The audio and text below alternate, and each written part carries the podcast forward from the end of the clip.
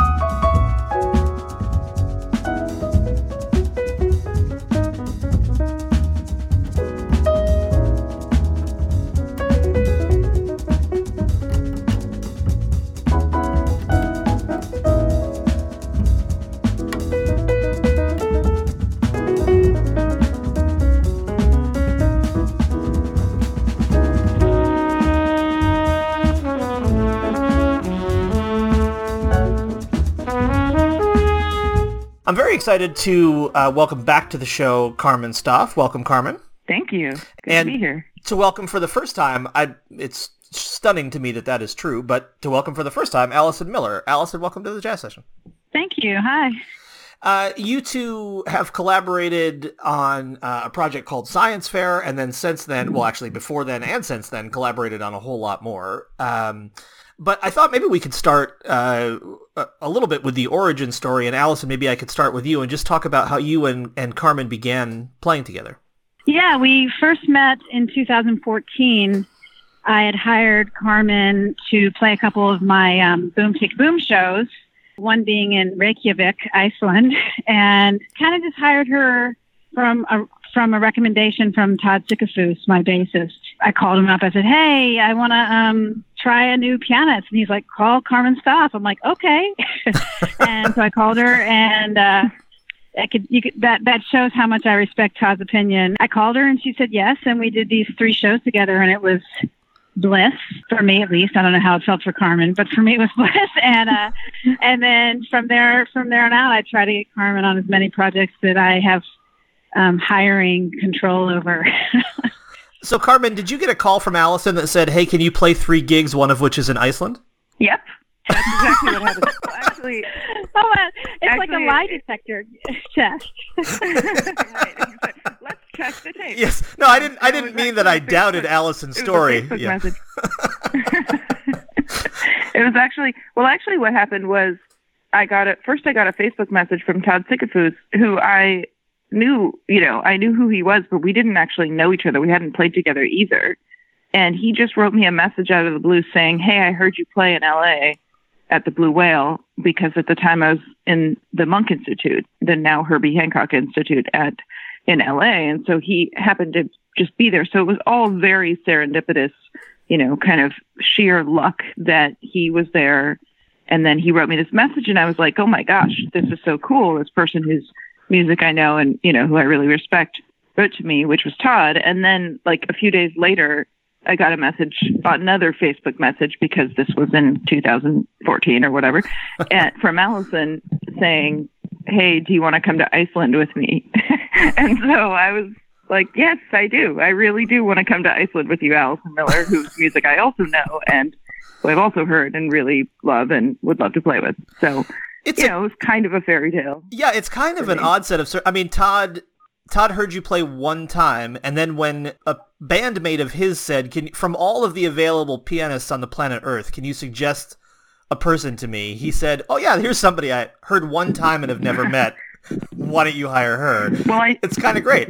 I think it was also it was also probably lucky because it had probably just happened that he just happened to hear me you know, right before that. So maybe it was fresh in his mind, which I think is like a way that sometimes things happen, you know, where it's like you're just lucky that you were in the right place at the right time. And, and when the person got a call asking for a recommendation, they just, you popped into their head, you know? So I feel super lucky that it worked out that way because it's been incredible to get to work with Allison and we've clicked in so many different ways. And, you know, like she said, it was definitely bliss for me. And there were many more opportunities that, that she and I both found for us to work together after that. So it's been really fantastic.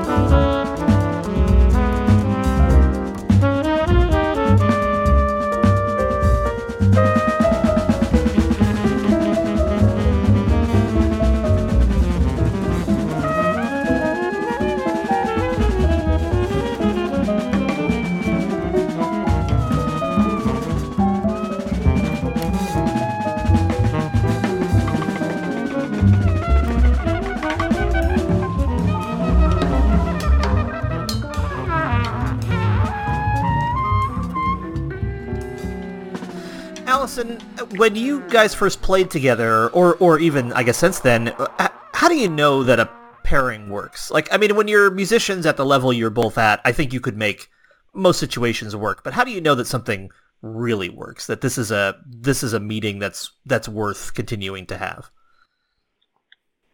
Well, it's actually pretty simple for me. It's just it really comes down to a rhythmic connection. You know, because there are, you know, we live in New York City there are, of course, there are like hundreds of fabulous pianists and hundreds, probably thousands of fabulous drummers, and uh, but we all have a different uh, interpretation of rhythm and how we feel it. And so for me, it's really that's kind of the number one is like how do I hook up rhythmically with this person? Do we are we simpatico? Do we push and pull in ways that work? Are we come to, are we supporting each other? So when one of us is pushing, the other one kind of has the other person's back and doesn't let it push too much, you know. You know, that that kind of give and take that is, is the most important for me. And I felt that uh, right off the bat with Carmen. And the other thing that I really love is when a musician has the ability to listen on a deep level and have that com- that musical conversation that's so important and improvise, like really improvise where you're completely in the moment and not relying on licks or things you've. I hate to use that word licks, but I mean, that's why I hate to use it because I don't like to do it. But, uh, you know, where you're really in the moment and having a spontaneous conversation with somebody. And I feel like I could do that with Carmen immediately. Allison, do you think it matters that you are both attracted to music for dance? I know uh, because I know Carmen that that's true, and I know from your background that that's also true. Does that does that meet somewhere in that that midpoint there? Sure. Yeah, definitely. Groove is so important. Swing. I think what I think it really matters that we both come from the swing tradition. That's really important for me. Even though I don't play a lot of straight ahead swing anymore, that's really where I come from. And that's where I always feel the deepest connection with other musicians, you know, musicians who come from that, the swing tradition, you know, even if they're not exactly playing swing in the moment. Carmen, can you talk about how the science fair project itself started to take shape? I was teaching at the Stanford Jazz Workshop, which is a fantastic program that I was really lucky to get to come on board with um, when I was living in California for school. Um, and so I, I, I think it was the first year that I was there coincided with the time that Allison and I first played together when we went to Iceland I believe that's right. Correct me if I'm wrong, Allison, but I think it was we kind of found out like, oh, you're teaching here too, and we had this gig together. Oh, amazing! So it's all the stars are kind of aligning. Um, and then I think so. I believe that was in summer of 2015, and then the following year, summer 2016, I believe, was when we played together on the festival with some other people who had come to Stanford for the festival who also grew up kind of going to Stanford as students, including Dayna Stephens and Ambrose Akinmusire. Um, and we happened to be playing together on a concert at the festival. And that band just, we just really felt good playing with those horn players, obviously, as anybody would. But, you know, Allison and I both were just like, wow, this is amazing. This is such a great feeling. And these improvisers really fit with kind of all the things that Allison just said about you know, the rhythmic sense being totally solid, the truly improvising and listening and being in the moment, and and also just kind of the ability to trust each other and know that you know everybody is is able to take risks at any moment and that it's always going to work out well because everybody's going to be listening and and make whatever is happening work and just go somewhere with it and make it interesting. And and I think those are values that Allison and I definitely had that we found in that band, you know, with those horn players. And so we said, okay, we have to make this a thing. We have to we have to record this band, you know, we have to do something more. And so we wrote a bunch of music and Allison and I got together, you know, weekly basically. We would get together and practice and just rehearse duo and kind of work on the tunes and and think about the arrangements and try lots of different things and just see what how things evolve naturally. And then we also had the great Ben Goldberg, the great clarinetist in the Bay Area and, you know, composer. And um, he came in and, and helped us to produce it, um, you know, thinking about some of the arrangement stuff. And also when we actually recorded it in the studio, he was there to kind of be another set of ears and say, like, you know, that was a great take, or why don't you try it again and, you know, think about this or, or whatever. So, so that was, he was also an important voice kind of in shaping the sound of Science Fair as well.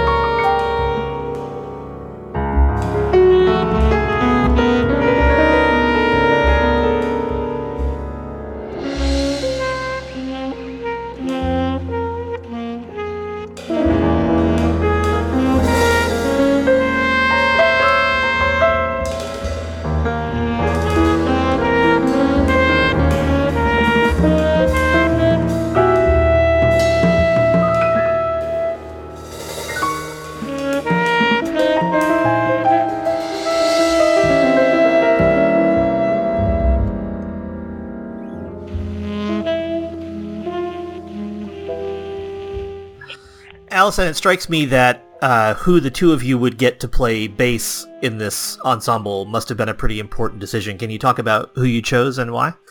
You know, it was interesting because we really kind of we actually talked about this a lot. Like, okay, who do we want as the third member of the trio? I think Matt came up in the conversation because he also comes from this really straight ahead tradition, and he's just he's got such facility on his instrument. And we've not that tons of bass players in New York don't have incredible facility on their instrument, but he's got a very particular articulation, really great intonation, and um, a certain feel that we were looking for. And we also, you know, I think also both of us were thinking of maybe a player that we haven't played a lot with that we'd like to play more with. And Matt is definitely one of those people. You know, I met Matt 20 something years ago. I think he and I are the same age and we moved to New York at the same time. So, in fact, I might have even met him in New Zealand or Australia before he moved to hmm. New York. And, um, you know, we've played together over the years here and there, but definitely not as much as we would have liked. So this kind of served as an opportunity to deepen that connection, you know, and, and see what really see what that chemistry was all about. And I'm glad that we were um, right in thinking in thinking it would be a good connection. It feels very much like in Yeah. in this trio, you kind of have to be comfortable with there being space. There's often a lot going on in these songs, but there's often big sections, like even between notes almost, where it feels like you know, over the chasm and then you land on the other side. And it seems like it takes a particular grouping of musicians to make that kind of playing work. Yeah, you have to trust each other, you know, and you have to trust, you know, kind uh, kind of going back to the push and pull or the the tension and release in music. And I think that that has to be a, a real group effort to achieve that tension and release. And sometimes that has to do with letting there be a lot of space in between in between two notes, you know, and being okay with it, you know. I mean, we definitely, Carmen and I definitely picked musicians who are confident in what they do and, and their and their artistic vision, which I which is really important. Which I actually think is a little bit of a rarity these days. Hmm. You know, Yeah. I really do. And I mean, that, Yeah. you think about Ambrose's solo on the end of Weightless. There's Yeah. so much space in that solo, and I don't really know many trumpet players who are that comfortable with themselves to leave that much space and completely be in the moment thinking about the music, you know, or actually not thinking, just letting the music become what it what it should be, you know.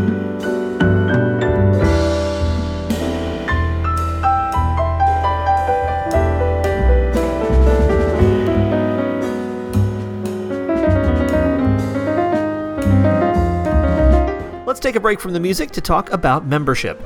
I've been recording conversations with jazz musicians since 2007. I think that's important work, it deserves public support, and I'd also like to be able to do it for my living. If you agree that the jazz session is worth supporting, become a member today for just 5 bucks a month at thejazzsession.com slash join. You'll get a monthly bonus episode, early access to every show, and a yearly gift. Also, the summer hiatus is just a few weeks away. There will be a few things in the main feed in July and August, but members will get the majority of the content during the hiatus. So if you don't want to miss out, join today at thejazzsession.com slash join. Now, back to the episode.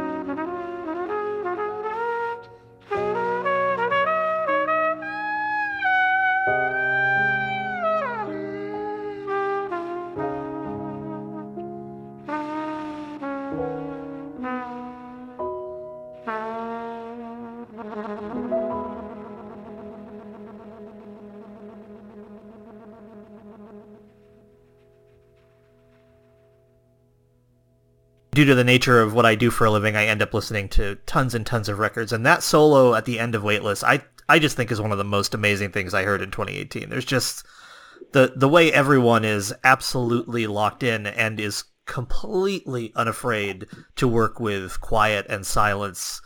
And and it's not just it's like a quiet that feels like it's on the edge of collapse in in in the most like mm. in an emotional way. Like not not in a oh we don't know what we're doing but in a this is we're holding this together right now. And it, it's just absolutely arresting. I, I was i remember the very first time i listened to that track just thinking well that's it. Like somebody's gonna have to work really hard to figure out something that's better than this the end of this track right. You know, I don't know why. that's I don't know why that's that's that seems like more of a rarity these days. You know, because when I think about all the records that at least jazz musicians in my generation um, came up listening to, there was so much space in those records. You know, it must. You know, like I think of all like the way the great uh, Wayne Shorter solos where there's just so much space.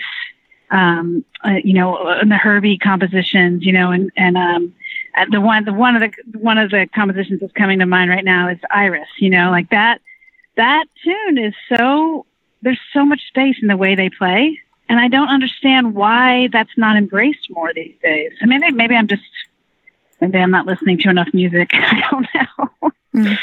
I think that our attention span is just not what it used to be. At least that's my theory that because of social media and because of, you know, the just the way we're connected to so much information now, at least for me, it's I have to make much more of an effort now to try to create space in my life and in my brain, my mind, that it's not a surprise that that it's that that's not just a natural thing happening in the music that it's like something we would need to actively really try to do. And and I also wanted to point out that um, Allison wrote the piece in a very deliberate way. She wrote Weightless in a very deliberate way to have that space at the end, and that that's something that I think a lot of people have remarked upon about that piece. That it's interesting the way it's written. That instead of kind of the standard thing where it's like maybe you start with something that's more that's smaller and then it builds and becomes bigger and bigger and more complex and has more going on the way a lot of a lot of pieces have that sort of shape that she wrote that piece weightless with this big drum solo in the beginning. Not at the end but at the very beginning.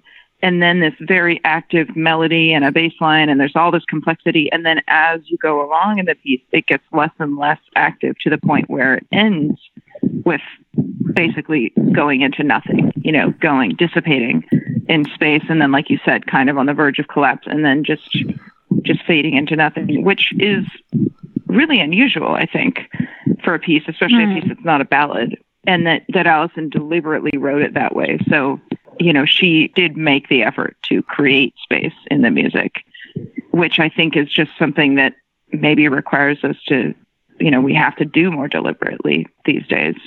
But that's just my theory. I don't know. I'll definitely be looking forward to your monograph on Facebook and its effect on improvising music. I definitely want to read that. Yeah, I've been um, I've been recently rehearsing with this band for a performance of two uh, very long pieces by Sun Ra, and in the rehearsals, the director has constantly been pointing out, you know, if if you listen to these recordings, there are there are places like he was pointing out the drums that we're playing with one of the songs is Other Planes of There, and he said, you know, there's like a five minute section where all the drums are is like uh, one tap of the stick on the side of one of the toms, like every minute, hmm. and that's the whole drum part, and that lasts for like five minutes of this song while something very ethereal is going on on top, and so he keeps pointing out, you know, this was all about space, all about space, and I I was really struck by how hard it was to let that space be there. I think it really speaks to what you're talking about, Carmen, that it can be very difficult to be with silence in any setting, but particularly hmm. a performance setting. Um, Yeah, and Yeah. trusting Please. that that one hit is good enough that you're doing, you know, not going like, oh, maybe I should add something else just in case this hit isn't, you know, hip enough or interesting enough or something.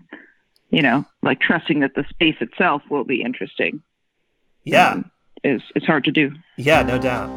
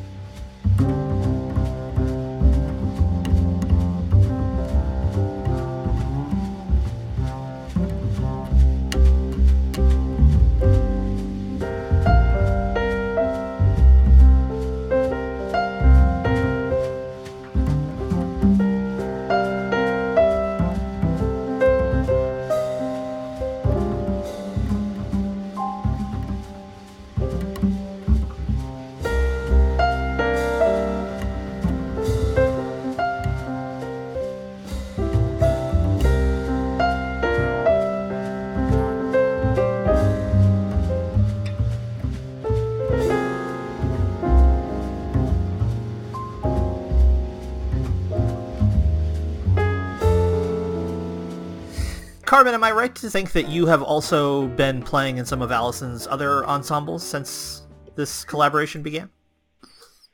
Well, that's right. So when she, uh, her band Boom Tick Boom, which has a new record out, Glitter Wolf, which is you're right in the middle of touring right now, Allison. Although when people hear this show, I guess you'll have already been touring in Europe and and be back. But um, but the great Myra Melford plays piano on the record and, and in that band. But when she's busy, which is a lot these days, I get to sometimes play in Boom Tick Boom, and, and so does also the great Dawn Clement. Also sometimes plays piano. So um, yeah, and then we also we also are in a band with Jenny Scheinman, the great violinist that Allison and Jenny have um, that they co-lead called Parlor Game with Tony Scherr on bass, and so that's another project as well that we are in. So there's a lot going on that we both are part of. And I have to say, despite the potential pitfalls to improvising music of social media, you're both pretty skilled at at using it to kind of give us all a look into these tours because it looks like you're all having just a ridiculously good time. Like it, you know, when you watch the the little bits of Instagram video or whatever from you guys, you know, at a at a buffet or a restaurant or something somewhere before the show, um, it it's unmissable the fact that the band gets along and that you enjoy each other. I, I have to believe that makes a big difference in what the music sounds like when you finally hit the stage. Yeah, I mean, well, you know, nobody shows the bad moments. No, I, I, I, get it. I get it. We're seeing the best of all possible worlds. I totally get that. I mean, you wouldn't want to see me in the morning. I don't post anything before noon, that's for sure. Uh, but yeah, I mean, we have a good time. I mean, I I kind of made a, a personal pact with myself years ago that I was no longer going to be in any bands where I didn't really love the people I was with. it's kind of like for me, it just, I had a few bad experiences. And then um, since then, I'm like, okay, well, I don't care how amazing someone is on their instrument. If I can't live with them in a van, then I can't tour with them. Um, so that's that's kind mm-hmm. of that's kind of a base baseline for me. Yeah, I think the van rule can be applied to really almost every aspect of your life. I feel like the as I you know am, have reached my middle age now, I realize that uh, my time is incredibly valuable to me and precious, and I really only want to spend it and my energy with people who make me feel good after I've done that. And I'm obviously you can't control all circumstances of your life, but it seems like the more you tend toward we could tour in a van together, the better things generally tend to go in my experience. Yeah, totally. We are nearing the end of our time together, and I just wanted to f- ask uh, briefly what each of you is doing apart from the other. And maybe, Carmen, I'll start with you. Can you talk about what else is going on in your musical career, which is quite busy these days?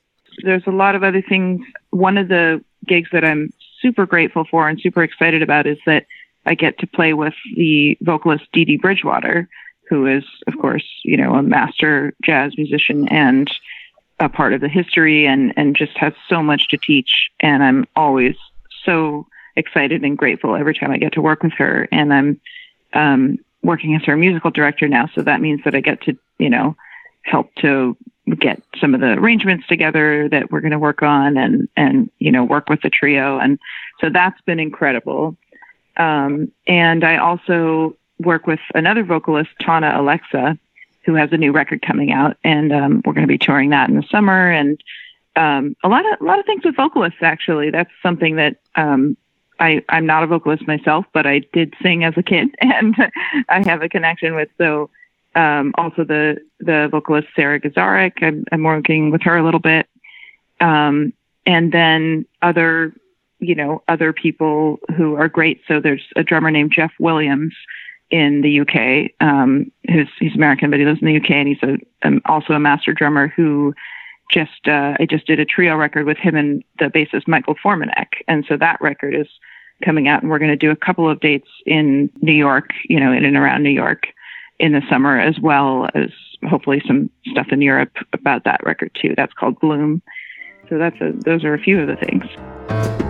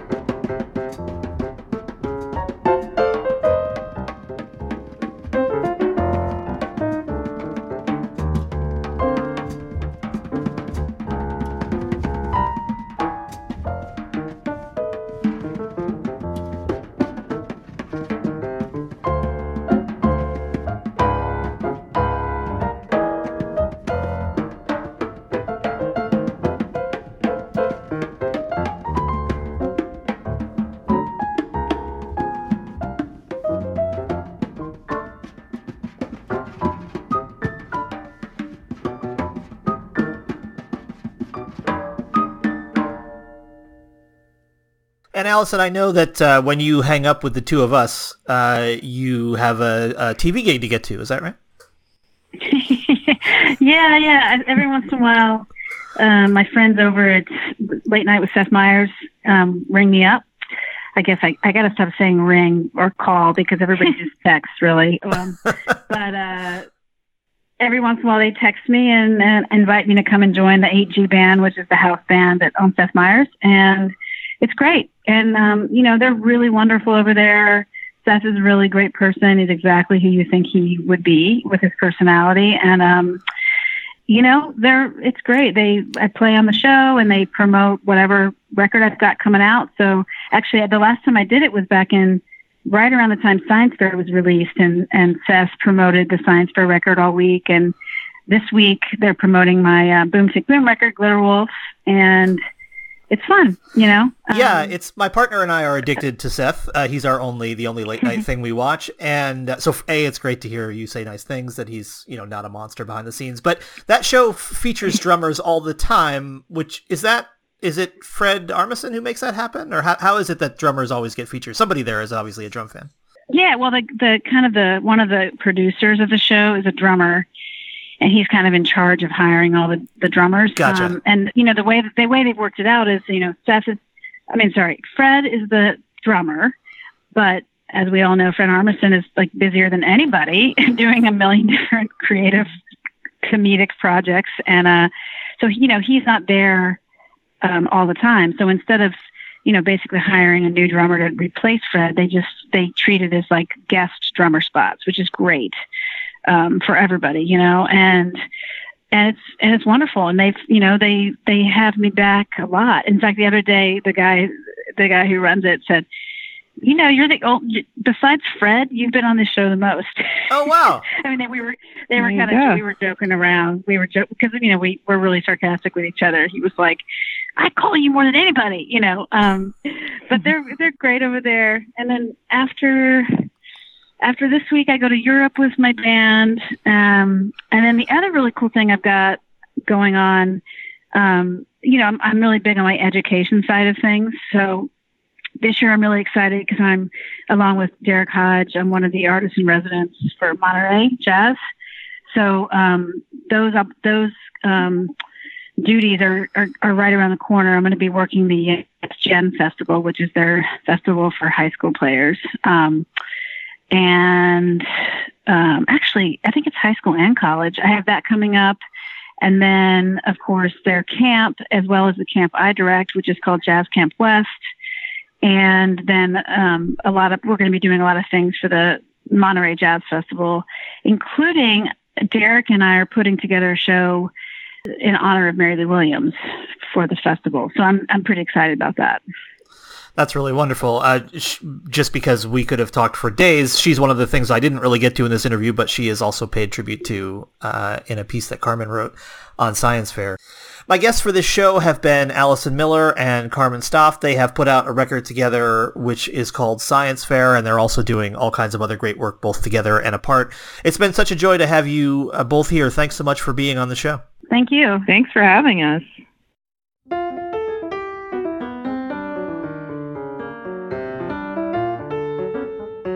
If you like what you just heard, become a member today for five bucks a month at thejazzsession.com slash join.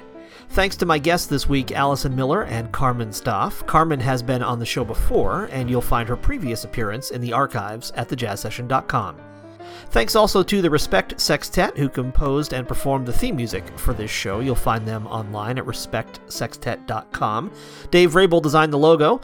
The show is on social media, facebook.com slash the jazz session, Twitter at jazz sesh, J-A-Z-Z-S-E-S-H, Instagram at the jazz session, YouTube, thejazzsession.com slash YouTube. I post a clip from the archives of the show each weekday at 1 p.m. Eastern on Instagram and Twitter and at random times on YouTube. But the show's been going for 12 years, and if you are relatively new, you might want to see these little posts because they give you kind of 40 second looks at all the people who've been on the show, which is many hundreds of people, and it's a great way to catch up. Please do rate and review the show on Apple Podcasts or whatever the hell they're calling it these days. Subscribe to my twice a month newsletter. Just go to thejazzsession.com and click on newsletter along the top. I put out a new episode every Wednesday. Next week, this time for real, I think, my guest will be Claudia Acuna. Come back next time for another conversation about jazz on the Jazz Session.